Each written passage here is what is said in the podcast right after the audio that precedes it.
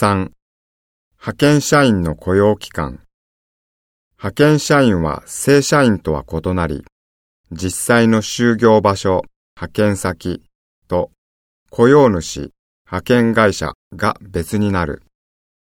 雇用契約には、期間が決まっている有期雇用と決まっていない無期雇用がある。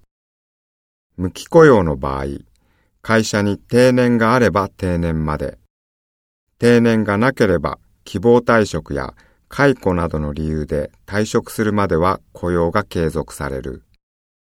派遣社員の身分は不安定なため、今、社会がより安定した雇用形態の実現に向けて動き始めた。